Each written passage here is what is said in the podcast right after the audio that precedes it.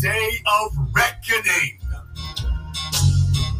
It's a very full program, and uh, on the surface, it might seem like it's not covering a lot of ground, but I assure you, we will be covering a lot of ground here tonight.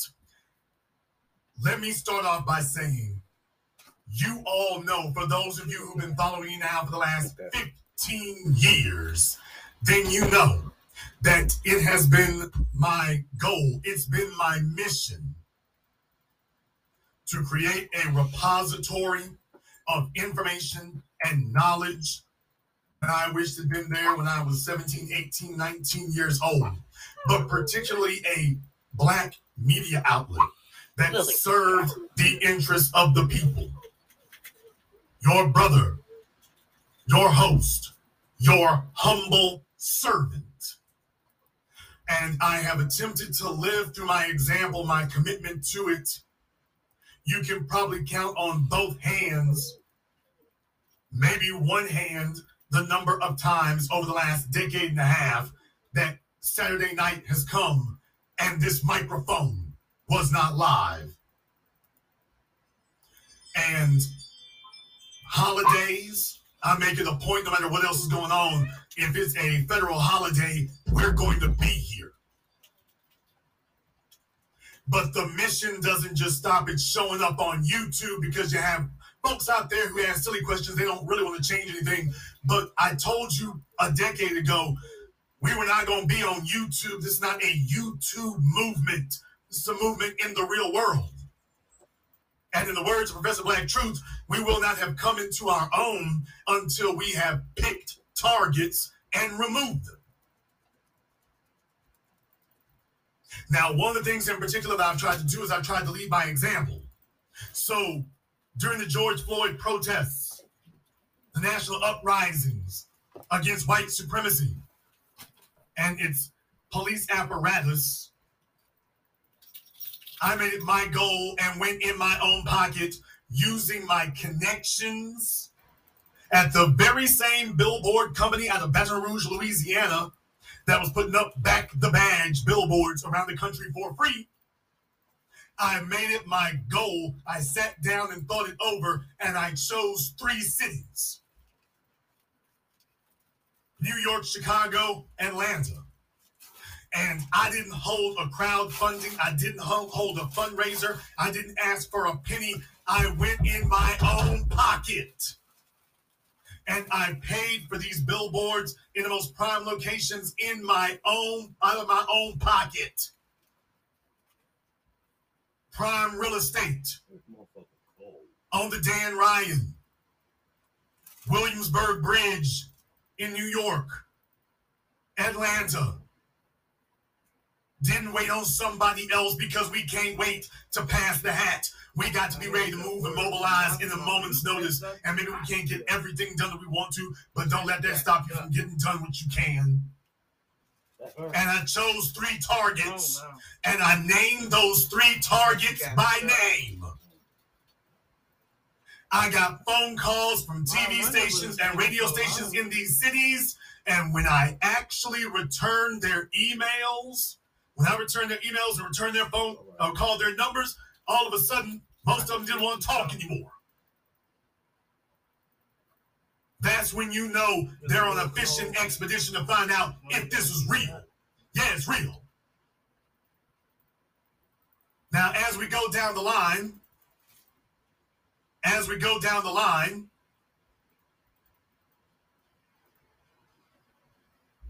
Governor Cuomo had his eyes on becoming president. But what he didn't realize was that he didn't have the support he was looking for anymore.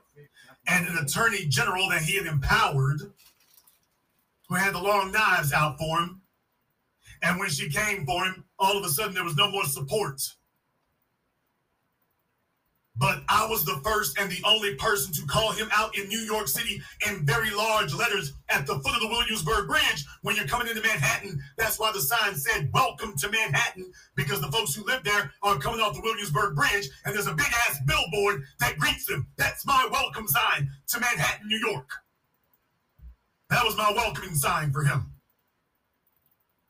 With a big old thanks, Governor Cuomo, something that people thought they would never see in their lifetimes. That you could never get this done. And I told you all that if we get to a point where you got the financial resources and everything, that I will take out the time.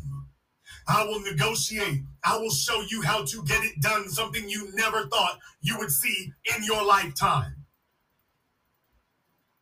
to the point that now you can Google these images and they'll show up. And Governor Cuomo, by you go. I think you'll like this without Next up, Keisha Bottom B. And I might have the order wrong, but it's okay. sad. Keisha Lance Bottoms, oh, the boots not, but that- whose claim to fame was basically being Magic City ready. Got all the meats you like on it.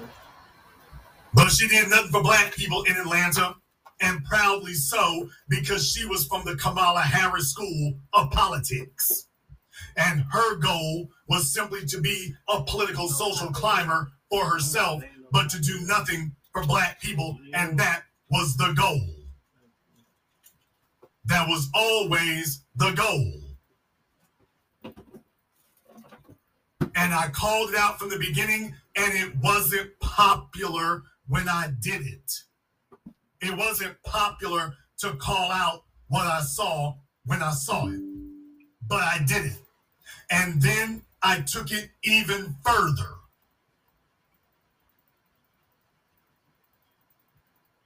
I'm going to publicly speak during the middle of the George Floyd uprisings. I'm going to publicly speak. I am going to say something. I'm going to put it out there while the heat is on.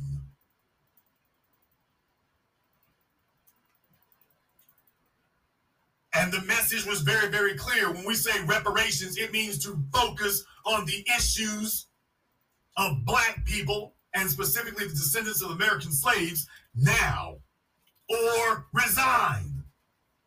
And you saw it says it in very clear letters up there. Mayor Bottoms has failed us. I came all the way up I 20 from Shreveport, Louisiana to bring the sermon of freedom and to announce to the whole city in a manner in which you could not ignore Mayor Bottoms has failed us. So I'm making it very, very clear what it is. She's failed us.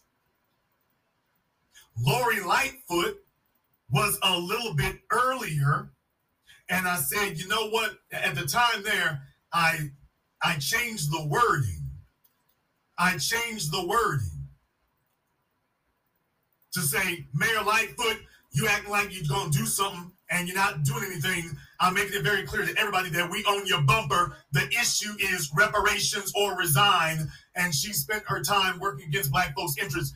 Jason, why did you do this? For the exact same reason that I bought the billboards in Dallas, Texas to advocate when Amber Guyger was on trial. The last damn thing in the world that her attorneys want is somebody taking out big ass billboards on the freeways in Dallas, Texas, putting the spotlight on police misconduct and saying, why are we not calling out the bad police? She couldn't, she didn't want that. Her people didn't want that. Her representation didn't want that. That was the last thing they needed. Somebody putting a huge Hollywood spotlight on it, and we did it. Didn't have to pass the hat for that either. Went in my own pocket and paid for that even though Botham Jean was from an immigrant background and I expressed my misgivings then, but Dallas, Texas is my old stomping grounds. It's my second home. It's my home away from home. And I felt like I had to do something right there, right there. I remember going up them streets in the downtown Dallas. That was something I was very, very familiar with. I had to do something and I couldn't wait. And you had naysayers. What do you think a billboard gonna do? Um, you know what? A billboard by itself isn't to do anything. However, a billboard that is the culmination of years, coupled with a media apparatus that is speaking against them, can do everything. If you all agree with what I'm saying here tonight, Give me the fire emoji in the chat room and hit the likes button. It's over 3,000 people watching me live right now. As I give you a retrospective on how we got here, this isn't about just one mayor in one city. We have been on a crusade now for a decade and a half. And I'm showing you all that MSNBC and the New York Times and ABC, I told you over a decade ago, you're going to have to rely on the intelligentsia and the competence of the new black media to let you know when we're winning. Because if you're waiting for MSNBC or the Los Angeles Times, or the New York Times or ABC News to put up a headline that says the new black media is winning, hell gonna freeze over before that happens. You're going to have to rely on us to give you the insight and analysis that you'll receive nowhere else to let you know that, by the way, I just wanted to go ahead and do a recap on this. I couldn't help but notice that I named three specific people. And now, a couple of years late, two or three years later, all three of the people that we specifically named and targeted all found it all of a sudden the media considered it to be okay and acceptable to go after them they couldn't get any grassroots support, and all of them wound up leaving. Governor Cuomo wound up resigning. Keisha Bottoms wound up resigning. Lori Lightfoot should have saved us all an election and resigned. She went all the way. Yeah, she going all the way back home.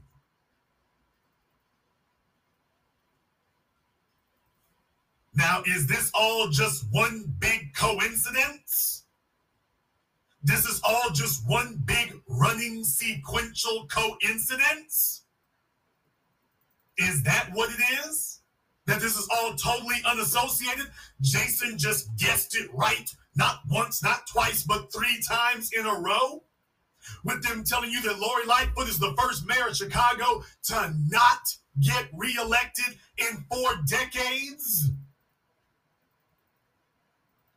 So this is all just one big running coincidence. People, what you do if you want to change a national body politic, you have a media apparatus that's got years in the game and a significant following. Then you take it to the real world and you call it out for what it is. And we did that. And we did that, and now you are seeing the results. You're seeing the results. We're reaping the benefits and reaping the fruit of it. It's not a big coincidence unless you believe in serial coincidence. It wasn't considered cool or acceptable to speak against any of these people before I went public on them. If you'll all remember, because most of you were there, it wasn't considered to be cool or acceptable. Keisha Bottoms had a whole bunch of folk from the Twerker Magic City set we're talking about we need to, su- to support Keisha. I wouldn't compromise and I wouldn't let up. And when you go public like this, that's the kind of thing that catches on. Well, Jason, how do you know that's significant? Folks are online and things. Folks got to go to work. Folks got to drive places. They got to go to the store. These billboards were on the freeway heading to Hartsfield Jackson Airport. Folks got to go by there at some point. You don't have to fool with us. We're out there in the real world. And her people let her know, man, somebody them bought one of the biggest damn billboards in Atlanta to speak against you in no uncertain terms. I've already started your reelection campaign, Miss Bottoms, and your slogan is going to be I failed. Governor Cuomo was hit with an issue he couldn't uh, refute. And Lori Lightfoot never got together an um, acceptable resume that she could defend herself with. That's what it means to take bodies and get targets in the real world. We've chosen political targets and taken political bodies in the real world. And after I did it, you'll remember, after I did it in New York, some white folk went and bought billboards saying Governor Cuomo needs to resign. Remember, right after I bought my billboards, here comes some white folks saying Governor Cuomo needs to resign. This was after us. If what I was doing was irrelevant or ineffective, and didn't matter. Explain to me why it is that so many notable people followed up on me. Breonna Taylor, I ain't even bringing it up, but I'll mention it briefly. Remember, I bought billboards for Breonna Taylor. That took work. Lamar did not want to give me those billboards. I kept ha- I had to negotiate heavy with them. And I kept having to go back to them and let them know I'm gonna get these billboards. So I had to go over it and over it again. And then finally we we came to terms on what the billboard would be. Next thing you know, after I bought mine, Oprah Winfrey, who was AWOL and MIA all this damn time, next thing you know, she can get sit up here and, and brush the dog hair off of her long enough to go buy a bunch of billboards. Where the hell was she for the previous decade? If she's really about that life, where the hell was she at for the previous damn decade? I show up for Breonna Taylor and specifically say that black men, black men are here for Breonna Taylor, and here comes Oprah Winfrey.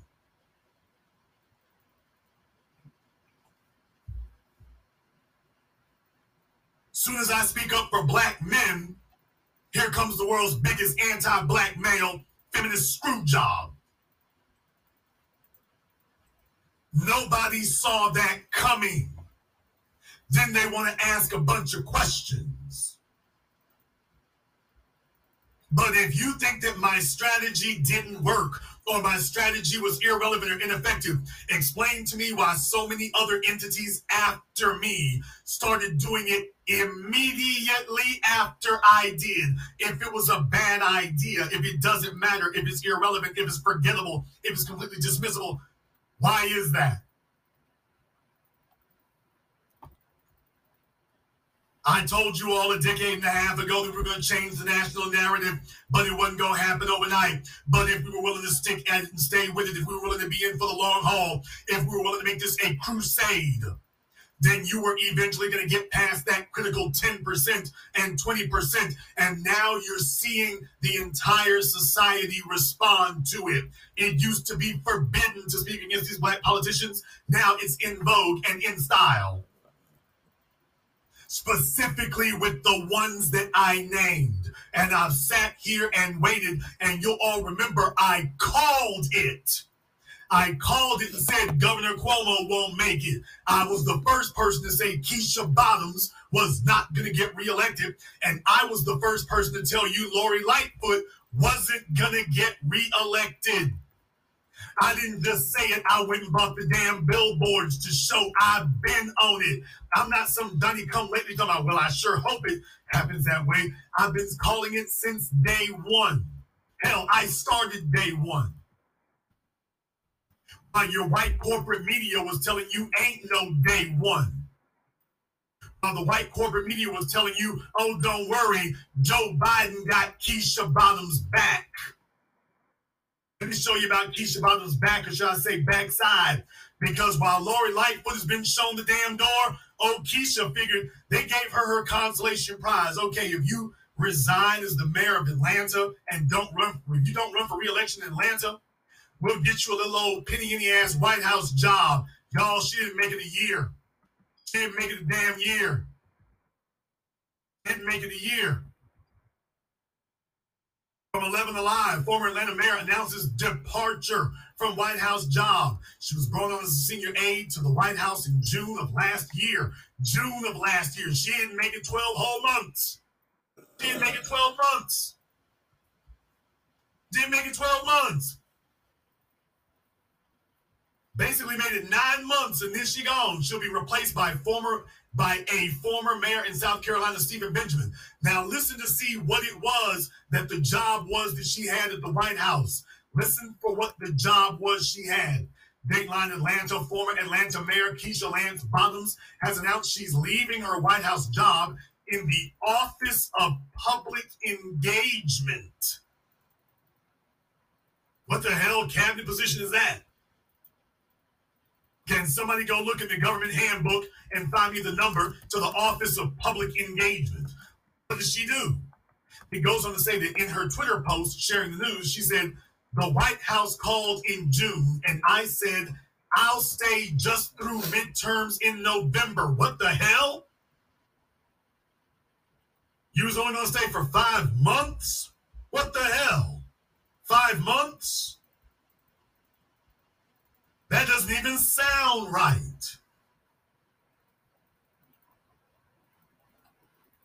That doesn't even sound right.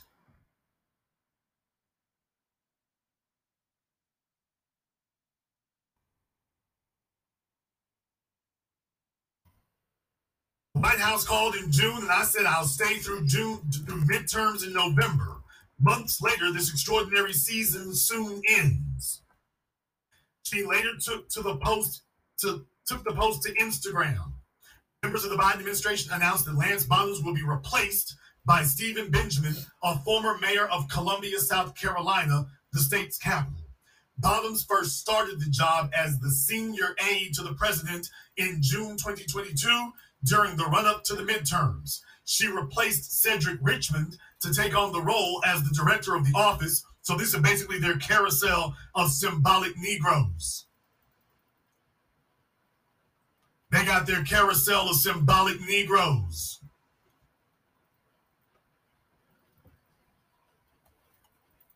They got their carousel of symbolic Negroes, and it was just her turn to ride on the carousel.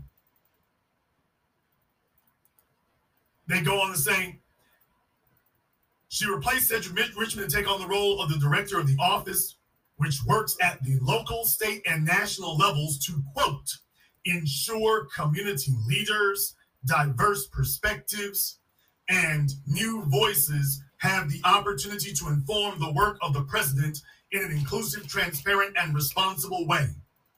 The former mayor was once on a long list of potential vice presidential nominees as President Joe Biden searched for his running mate. She also previously turned down an offer to be a part of Biden's cabinet after the 2020 election. She wasn't offered a damn thing. They were just sitting up here trying to talk big so that it wouldn't be as embarrassing because she didn't have their support to run for reelection.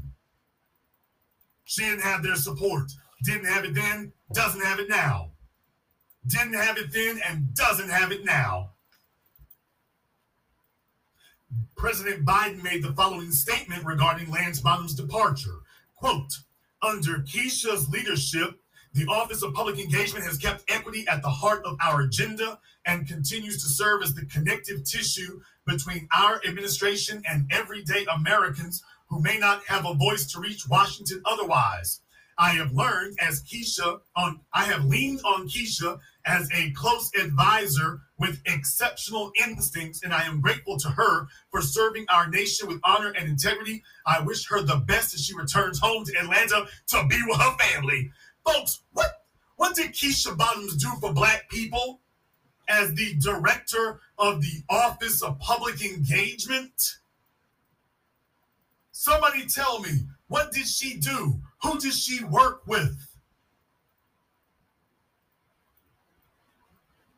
As the director of the Office of Public Engagement, she served the nation. How did she serve the nation as the director of the Office of Public Engagement? I'm just curious. I'm not curious, I'm curious. Like Charles Barkley, I'm curious. I'm trying to figure out what did she do?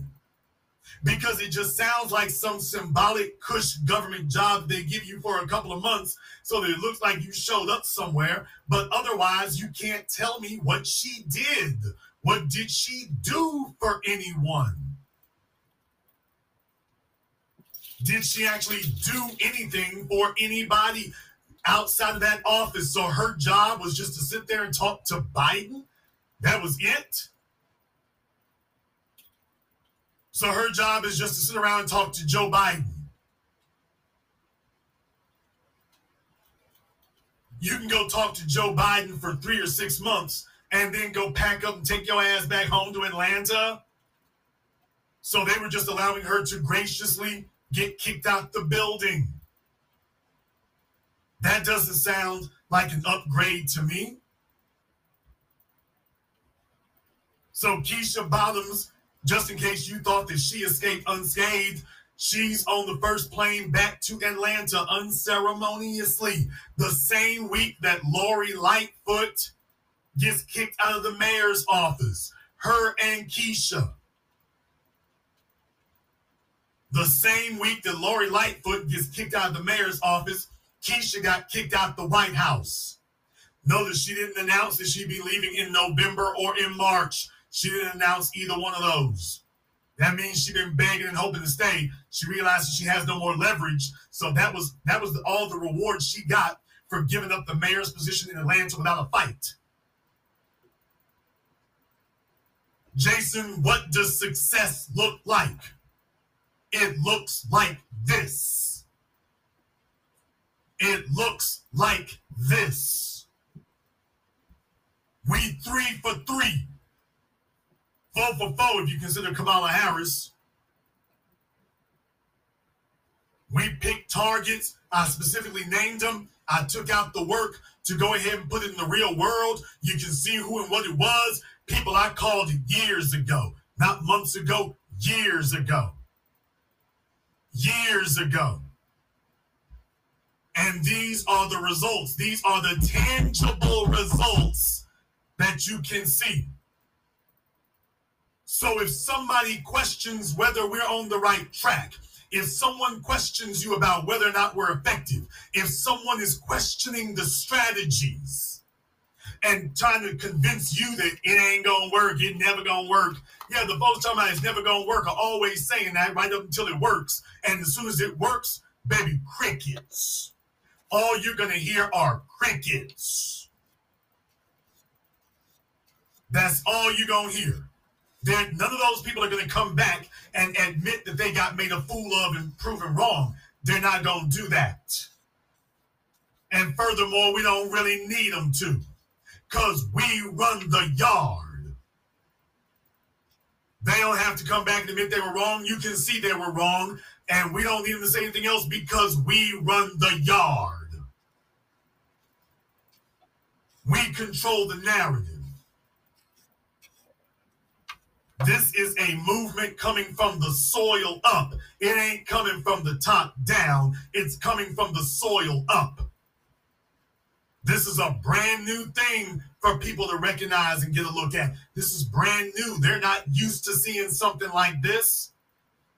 Or maybe you just think it's all just one coincidence after coincidence after coincidence after coincidence. You sure do believe in a lot of coincidences. But for all of you who followed me then and wondered, Jason, have you been keeping up with it? Oh, yeah, I have. I've been keeping up with it. Well, Jason, you didn't say nothing. Didn't need to. When all the dominoes fall, I'm going to check back with you, and then you can tell me if I called it or not. If all the dominoes fall, you can come back and tell me if I got it right. You can tell me if it was just one big coincidence. People ask yourselves a question. If you're correct this many times, is it because you're guessing your way through it every time? So every time we step up and back, we're guessing our way through it every time. And we're just getting it right every time by accident. I want to say one more thing. Where your chest smooth people at? Yeah, Stacey Abrams, I didn't even take a billboard for her. I didn't have to take out a billboard for her. She's doing Feed the Children commercials over in Zimbabwe or Nigeria or Mozambique or wherever. I didn't even have to take out a billboard for her. That would have just been a waste of resources. I told you all, look here, she got hit the first time, she's gonna get spanked the second time. It went exactly the way I told you. So that just would have been a waste of a billboard. I could spend that money somewhere else. I told I didn't even bother really covering the debate. Remember, I covered the Warnock Herschel Walker debate. I didn't even cover uh Stacey Abrams. I'm like, yeah, spoiler alert, she gonna lose. Oh, next issue. Next subject. People, when it, it may sound a bit pompous when we say we are the black media. It might sound a little pompous when we say that. But what I'm doing is I'm coming back to you not with receipts, but with invoices. I'm not telling you what you're paid, I'm telling you what you owe. And I'm coming back to you with invoice after invoice after invoice. to let you know we doing work in the real world. We kicking ass and taking names in the real world. I can show you the list. I can show you the proof, and many of you have been there. I'm the professor, and this is the moment of truth. I've been asked to give my analyses of the Mississippi bill that aims to create an artificial new district inside of the state's capital, Jackson. There's also another political incident recently that I meant to comment on, and I think I can kill two birds with one stone. Normally, we discuss cause and effect, but in this case, we're going to deal with the effect first and then the cause. Now, for those of you who may not know, the Mississippi State Legislature, in their latest bit of racial skullduggery, is plotting to segregate the capital city of Jackson by declaring a part of that city to be a new district. Now, this new district has been drawn up in such a way as to encompass almost all the white citizens in the city, and they would have their judicial matters presided over by a group of unelected judges who are chosen not by the people, but by the white state lawmakers themselves. And they will greatly expand the jurisdiction and the authority of the Mississippi State Capitol Police, who are among the most violent and lawless gang of state sponsored thugs in the state. And that's not all. The Mississippi State Senate has also passed a bill to establish a so called regional governing board for Jackson's water system, even though the city already has federal oversight on that. And of course, the board will be appointed by state officials, not the people who live in Jackson. This is verbatim what Republicans did in Flint, Michigan, you'll recall, with their so called emergency manager law, and we all know how that turned out. The white legislator who came up with this scheme doesn't even live in Jackson himself. He lives over 150 miles away. The Mississippi State Constitution says that judges have to be elected, but he said, well, not all the judges have to be elected. That's supposed to be his loophole. Now, the good old boys had no problem with the judges being elected by the people. That is, as long as whites were the overwhelming majority in the state, and certainly the majority in the state capital, Jackson. But since blacks are more numerous than they've ever been in the state's history, the white supremacists there are now violating their own laws and declaring that the judges have to be appointed, in this case, by a handful of white office holders and not by the people who live there. For all you dumb Negroes who occasionally come bombing into my comment section saying, well, we need to vote Republican then, here are your Republicans at work. Yet another GOP extra legal takeover of city government in a black municipality. Rather than declare that the black citizens can't vote, they're instead going with the strategy of just declaring that black government officials will have no authority to administrate anything. Now, the lie that the right wing racist who came up with this scheme is using is that they need to make this district in order to fight crime in the Jackson area. Only problem with that lie is the area that they're proposing to turn into a new district is among the safest in the entire city. It's an area with shopping centers and several neighborhoods that are predominantly white. So clearly, this isn't about public safety. That's why the judges who are going to be administering court cases there are going to be appointed from outside of Jackson so that they can have the best and whitest, uh, I mean, brightest running the judiciary in this new artificial district. Gee, if this is such a great idea to appoint judges as opposed to electing them, then why didn't the white GOP lawmaker who came up with this scheme do that where he lives? Oh no, where he lives, he demands that he be able to choose who the judges are. But where black people live, he says, let's all of us white supremacists gang up together. We're going to just decide who's in charge there. And what a surprise, it's going to be themselves. Because that's white supremacy. They don't believe in living under the laws they write. As I've said for over a decade, they didn't write the laws for themselves, they wrote them as a means to control black people. Now, this bill has already passed the Mississippi State House and is expected to pass the state Senate. And what is the Mississippi legislature's so called Black Caucus doing while all this is going on? Exactly what the Congressional Black Caucus does nothing. The Mississippi Legislative Black Caucus is busy singing songs because that's what you do whenever you're facing a threat. You don't try to fight it, instead, it's time for choir practice. They're just trying to present themselves to white power as totally unthreatening. These Negroes love to brag that they're in the State House when they go to church or wherever else. To them, they're social climbers. But how much good have they been doing Black Mississippi? Now, before we go any further, Mississippi's black population is at least 38% of the state. The figures are surely higher than that, but 38% is all that the white census is comfortable admitting to. Though you wouldn't know that two out of every five Mississippians is black if you look at their state legislature, blacks are scrupulously kept out of state government. And the Democrats have allowed this to happen for decades. Both the major parties play off of each other when it comes to subjugating us. Republicans are the ones who carry out the blatant anti black policies, and the Democrats are controlled opposition whose job is to keep you and me sitting on our hands because they tell us they're going to fight for us. But of course, they never do because that's not their job, that's not their purpose.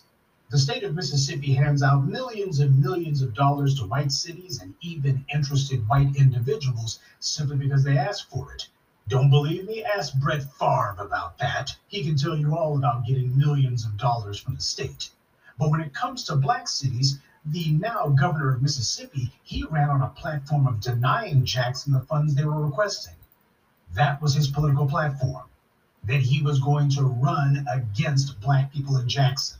He ran on an open platform of denying Mississippi citizens the benefits of their own tax dollars, and he would do it based on race.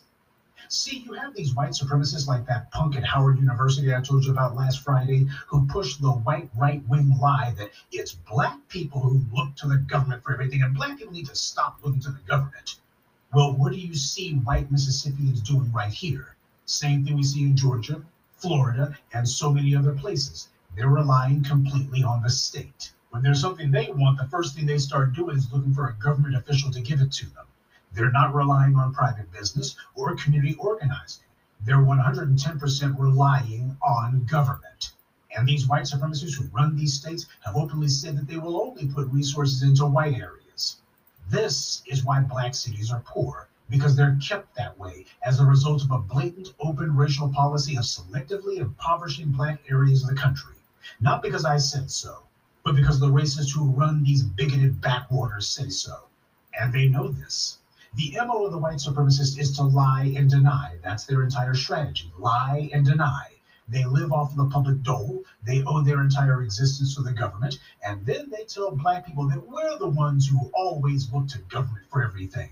Now, this blatant racial takeover of Jackson is, of course, causing a furor. But what I want to know is what are the Democrats doing about this? Nothing. Same way they did absolutely nothing in Michigan when Republicans took over Flint through an unconstitutional law. President Obama was in office when it happened, and he went to Flint himself in the wake of the water poisoning crisis that occurred there. And what did he or his black attorney generals do about it? Nothing. There was a so called investigation, but as we knew, nobody was actually going to go to jail over it. Obama himself only did a photo op claiming that the water in Flint was safe to drink. Oh, and uh, vote for Hillary, by the way, because you need to secure his legacy. He didn't prosecute anyone. Democrats got back control of the Congress when Biden was elected. And how much money did the Democratic Congress choose to send to Flint or Jackson or anywhere else? When it comes to black people, they just never seem able to do it but they have no trouble sending millions and millions of dollars to white areas, the same people who claim that they don't look to the government for everything. And that brings us to the second reason that this is happening. Right next door to Mississippi, you have the not so great state of Alabama. And the capital of Alabama is Montgomery. And the mayor of Montgomery is a guy named Steven Reed who was recently caught on audio saying the same things that these bootleg puppet politicians say when they think no one can hear them. You know, I, I go smile. I don't have to do no goddamn work. I don't have to do no work systemically, and I'm going to be fine. And guess what? I will always get 38 to 45 percent of the white vote. If I get 30 to 45 percent of the white vote, I'll damn get the white vote like I passed right now. You got Black City, that's great. You can have all black everything. And guess what? You won't have green nothing. You know, white, white money. And you are going to have to, they will take the, the, the property, they will take to the white world, and you won't have it. So what I'm going to tell Karen when I meet with her, tell me that I'm, every time I see you, I just like when you know, they call me, like, how can you invest in? You know, where you want to invest in?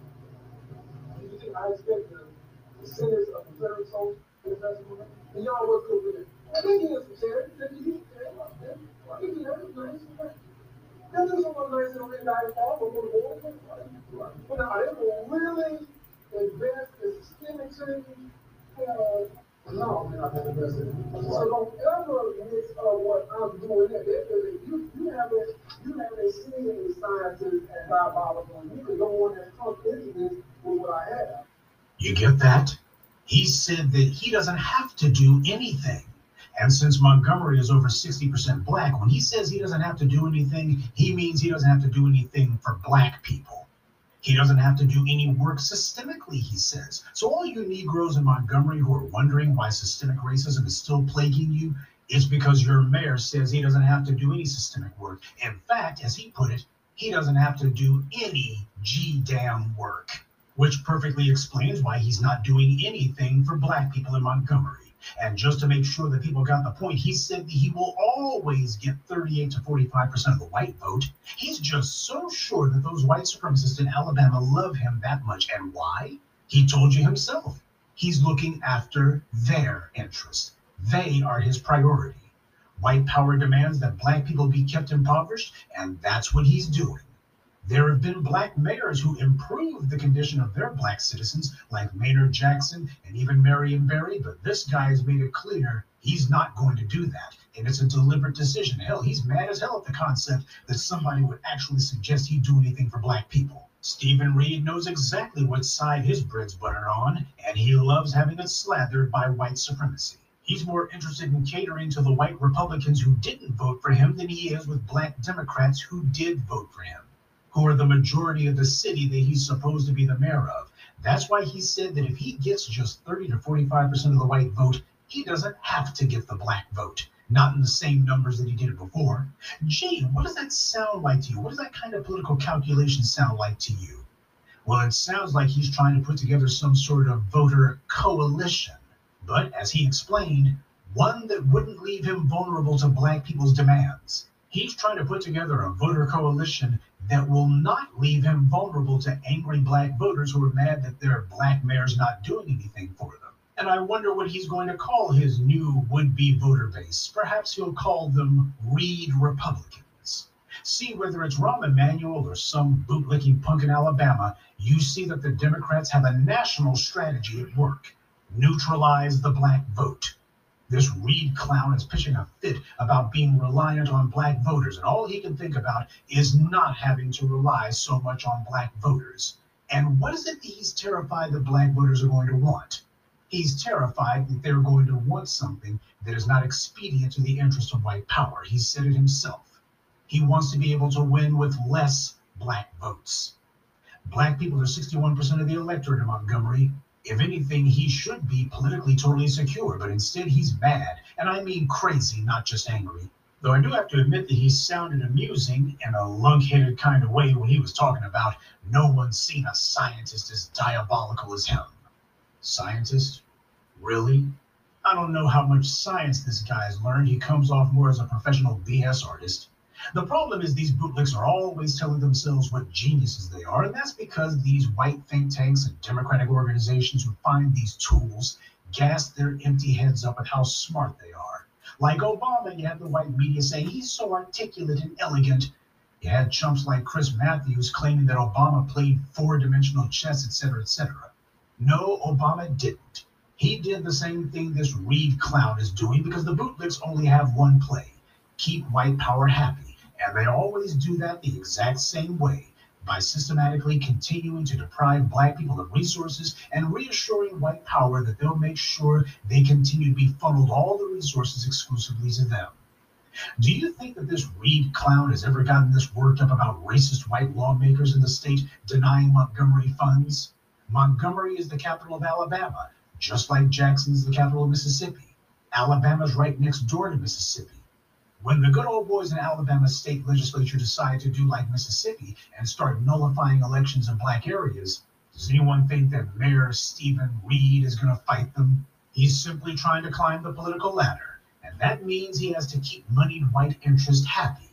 The people who he's hoping are going to donate to his campaigns when he tries to run for higher office. And we know that's what he means because he made it crystal clear that's what he wants. This guy makes it clear he has total contempt for the very black citizens who voted him into office. This guy is a Democrat, but he talks about black people no differently than any white racist Republican in Mississippi, West Virginia, Texas, or anywhere else. He has nothing but contempt for black people, even though he is one. And Democrats choose him to be their stalking horse precisely for that reason. These are the kinds of backroom conversations that the Keisha Bottoms and the Karen Basses and the Sylvester Turners and the Barack Obamas have with these Democrat Party bosses. You have to pledge to the bosses that you hate black people as much as they do, and that you'll never do anything for black people. That's the only way that they'll make you their candidate for office. This is the kind of talk they do when they think we can't hear them. Why is it that the black members of the LA City Council, or the California State Legislature for that matter, didn't do anything about those racist Latino members plotting how they were going to shut black people out of all arenas of the city? For the same reason that your black Mississippi Legislative Caucus never seems able to do anything for black people? For the same reason that the Congressional Black Talkers never do anything for us? Because as they see it, they have all escaped being black as soon as they got the pat on their head from Democratic power when the Democrats put them in public office, they figured that they had escaped being black. And as they see it, their fate is no longer tied to the black masses. They're not like us. They're going to have a different destiny no matter what happens. Black people as a group could go extinct, but the Steven Reeds and the Barack Obamas, they think they're going to be just fine. As they see it, they found a comfortable, safe place under white supremacy and they will fight against our interest and serve up the entire black community as a human sacrifice if it keeps their new masters happy. This is why we see these white supremacists from coast to coast going on these legislative rampages like this. Why shouldn't they? The white supremacists feel they have nothing to lose at this point, but they also feel like nobody's going to punish them for their behavior. But that's only true if we do nothing. We cannot do as South Africa did and allow those who carried out these racial attacks to simply go back to their old jobs and positions after their plots fail, as if everything is everything. Democrats are not interested in black empowerment. They are opposed to it. And they're not interested in achieving civil rights, whatever definition you may choose to use for that term. They're only interested in appearing to fight for civil rights, though mostly it's black people doing the fighting, while the Democrats sit back and say, vote for us. In George Orwell's classic dystopian novel 1984, the plot revolves around a fictional ongoing global war between three world powers. Britain is run by a malevolent totalitarian regime, and the people are told that all that matters is defeating the enemy. The people are told that they've won battles against the enemy and that their country's making progress in the war, even though the war has gone on for as long as any of them can remember. They're making progress, according to the party, but there's never any evidence of it. The war just goes on and on, as does the oppression. In the end, George Orwell wrote, The war is not meant to be won, it is meant to be continuous. Hierarchical society is only possible on the basis of poverty and ignorance. In principle, the war effort is always planned to keep society on the brink of starvation. Its object is not the victory but to keep the very structure of society intact. That book was written over 70 years ago by an Englishman, but Orwell made it clear he was talking about the world. And we've seen this Orwellian Big Brother propaganda played out most aggressively in the United States. The white media constantly sings the false siren song that American society is not an oppressive regime, when the reality is that's exactly what American society is. But nobody has the courage to say who the society has been keeping in a state of impoverishment and using their media and black bootleg stooges to keep us ignorant. Nobody dares to say exactly who this society has been keeping on the verge of starvation because it hasn't been keeping everyone there. It's been keeping a small select group of people there. And we already know why that is and who it is. Instead, all we get from the white media are lies that there's a political party fighting for civil rights and both the white left and the white right say things are better than they were in the 80s or the 60s or the 30s or the turn of the century or slavery, etc. Isn't that ironic? Both of the major parties don't seem to agree on much, at least they don't claim to. But when it comes to black people, they both agree on the lie that, oh, well, things are better than they were before. There's been this constant march of progress. Why, if you Negroes just be patient, just don't rock the boat, why, things will work out just fine. You see things working out fine? There's no evidence to support this, but they keep saying it, and they use a few cherry picked token Negroes to try to convince us that their fiction is somehow true. Economic and social progress is the quintessential American lie. Things are not good now and are not getting better because they have never gotten better. We've been effectively running in place for 150 years, but nobody wants to have to actually admit that. It's simply too terrible a thought to have to face up to the fact you've been living a lie. Your progress that the white media's been telling you about has been nothing more than running, or in our case, marching in circles. And the white media and politicians and a few bootlicks who got put on the payroll give us phony congratulations for changing things with all of that pointless marching and singing when they know that nothing has changed. They do that to make us feel better about not having gotten anything done. This is why putting black people on political treadmills to nowhere is so dangerous. And it's not a new idea either, it's quite old. That's why I gave you the Orwell quote Get the oppressed to chase after red herrings and distractions. And when they get tired of that old distraction, just present them with the new one. Some of the trolls and lurkers lie and claim, You said we shouldn't vote at all. Listen up, stupid. I have never said that. I said vote when you got somebody on the ballot who's sticking up for you. And if there is no one on the ballot sticking up for you, which is clearly the case for us, then what happens is you select somebody and you put them on the ballot. That's the way voting is supposed to be done. You choose the office holder first, and then you push like hell to get them on the ballot and get them into office. You don't sit there voting hoping that the Steven Reeds are going to do right by you. Voting has its place, especially at the local level, which is where we can be most effective. But the lesson here is that all the voting in the world is useless if you still allow yourself to let racist Democrats dictate to you who you have to choose from. The problem in Montgomery is the same problem black people have in Jackson, D.C., and everywhere else. We have not been choosing our own leaders. White power has chosen them for us. They give us the illusion of choice by putting four bootlicks in front of us and saying, see, you can choose which flavor of bootlick that you want. That's a distinction without a difference. Rather than reject the slate of handpicked pawns the white power puts in front of us every two to four years, we instead keep trying to do the impossible and see if by some miracle we can find the lesser of two evils. It's a stupid game, one that we've been playing with ourselves, and it doesn't work. We have to get organized and energized about being on code. And we don't need most of us to be on board with it, but we do need a critical mass of the right black people with their heads on straight. This is not a game of sheer raw numbers. It's about organization and dedication. We all see the problem.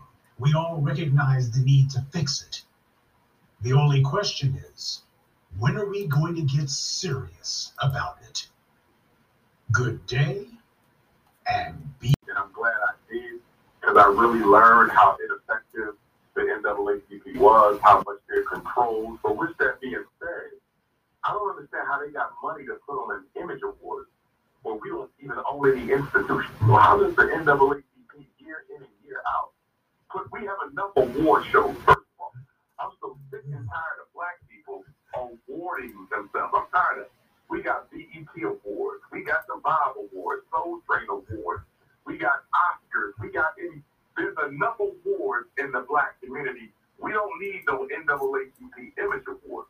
But be that as it may, uh, that they decided to waste money on this award show. That's been going on for a while now, at least 20, 30 years. But with that being said, they gave Dwyane Wade, the biological son, who is now a legal transgender woman. Uh, Female, I said, yeah, the woman age before 14. Right, right.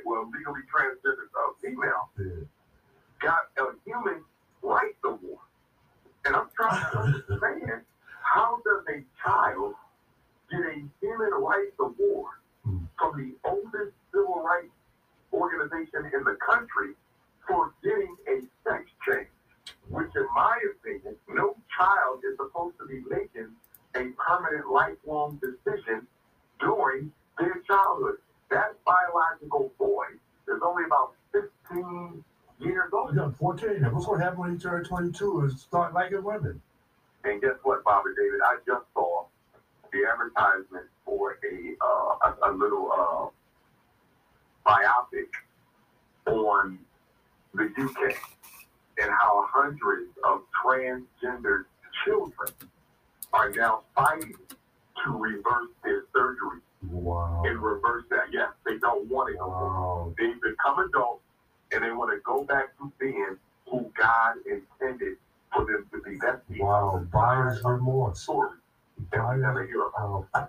Say something. I had a, a textification. I don't mean a conversation, but a textification today on online with this person that they were saying that people should boycott the Roots Music Festival because it has Dave Chappelle and a couple of other people on there that had supposedly had said some unkind words about gays.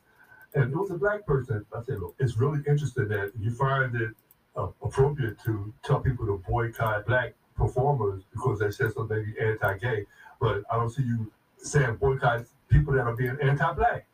Absolutely. And that right there is a trend, Father David, that was given birth to by President Barack Hussein Obama. It was Barack Obama who deliberately took the spotlight off of black people issues and anti-black hate and put it on LGBTQ issues and LGBT hate. He did that. And, you know, with black people, I see a lot of us now waking up and recognizing that supporting all of these other so-called uh, marginal groups and organizations, a lot of us are starting to wake up and realize this is just a trap. It's a distraction to get black people to stop worrying about what matters most to black people. And because we are so multicultural, which grows out of our collective self-hatred, black people are always ever ready and willing to lend a hand to somebody else's cause. But none of these other groups ever lend a hand to our cause. Most LGBTQ are anti-black. They are just as racist as any other white person. I say that. The black homosexuals know that they are an afterthought in the LGBT movement agenda. In fact, black homosexuals and lesbians are to the LGBTQ movement what black people are to the Democratic Party. It is the same relationship. You are an afterthought. We don't care about you. Okay? And the only time we call on you is when we need to use you for something. That's the only reason that they call on. And, the, and, the, and, and I also believe that it is an absolute contradiction to call LGBTQ the minority group. I still need somebody to help me understand how can being white and gay or white and trans make you a minority? If you are a privileged white male in America, how can gay take away your privilege? It doesn't. It doesn't. If you are a white woman in America, being a lesbian does not take away your privilege. And because we know that the LGBTQ movement, like the women's rights movement, was financed, funded, and operated by the CIA and the FBI, these are government-funded groups. How can it be a minority? With the objective of breaking up the family. With the objective of breaking up the family. In fact, one of the reasons why the CIA, well, we know why the FBI uh, funded the LGBT movement. That was the eclipse the black civil rights movement in the aftermath of Dr. King's murder.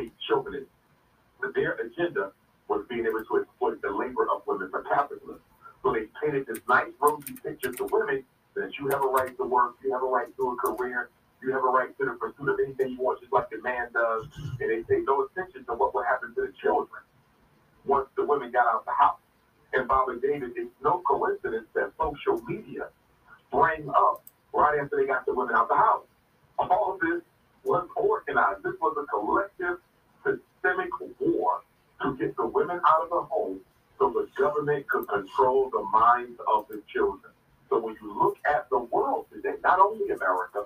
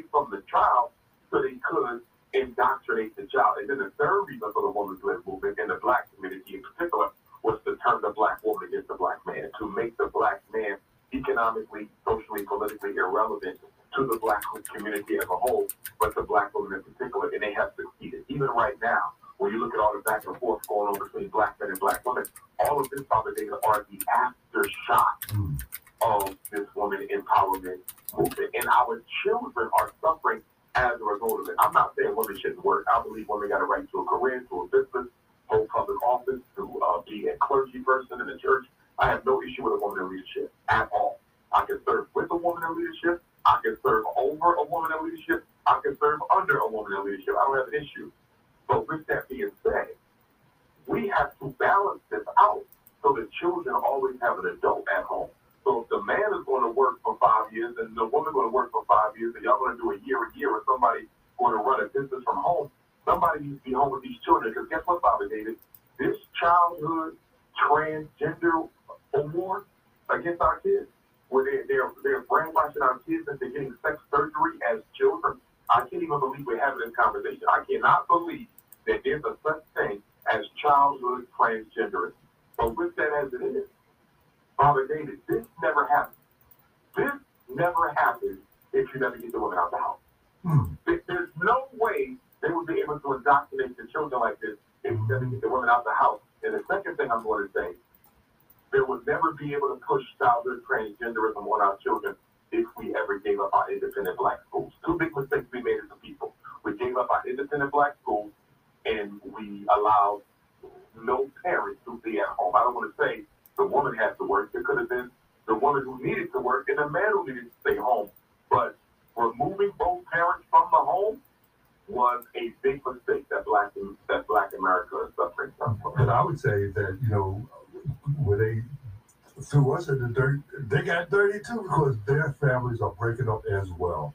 You know, their, their women have become what they wanted to so-called independent and, and not need their own man and running around with uh, less morals themselves. It ain't like it's just black women.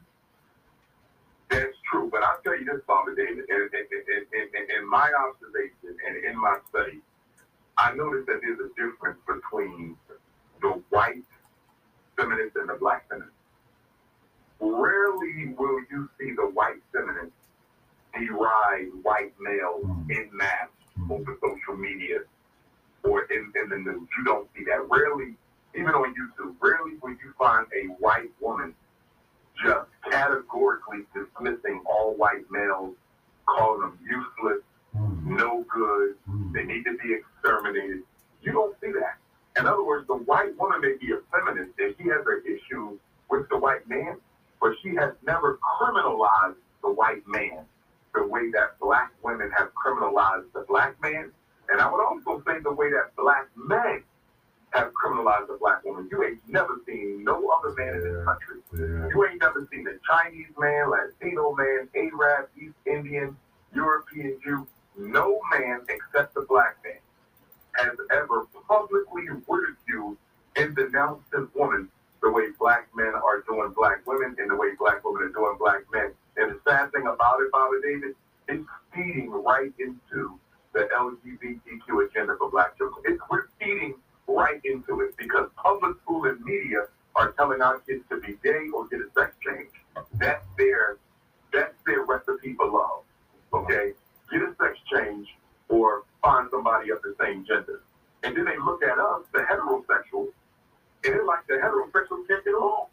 So if the, if the black heterosexuals can't get along, maybe what the government is telling me is what I should do. Maybe what my teacher is telling me in the classroom is what I should do. And I, I would argue that we are doing a better job of turning black boys and girls against traditional black love than even mainstream media and public school is doing with this back and forth fight. Well, I just want to uh, make a disclaimer that, you know, we're not gay bashing at all. We're just telling the truth as it is. You know, and, and is. just tell the truth as it is. No harm to anybody. That's right. We have to have a serious conversation That's right. about what's best for black America. That's it. That's most. That's number one.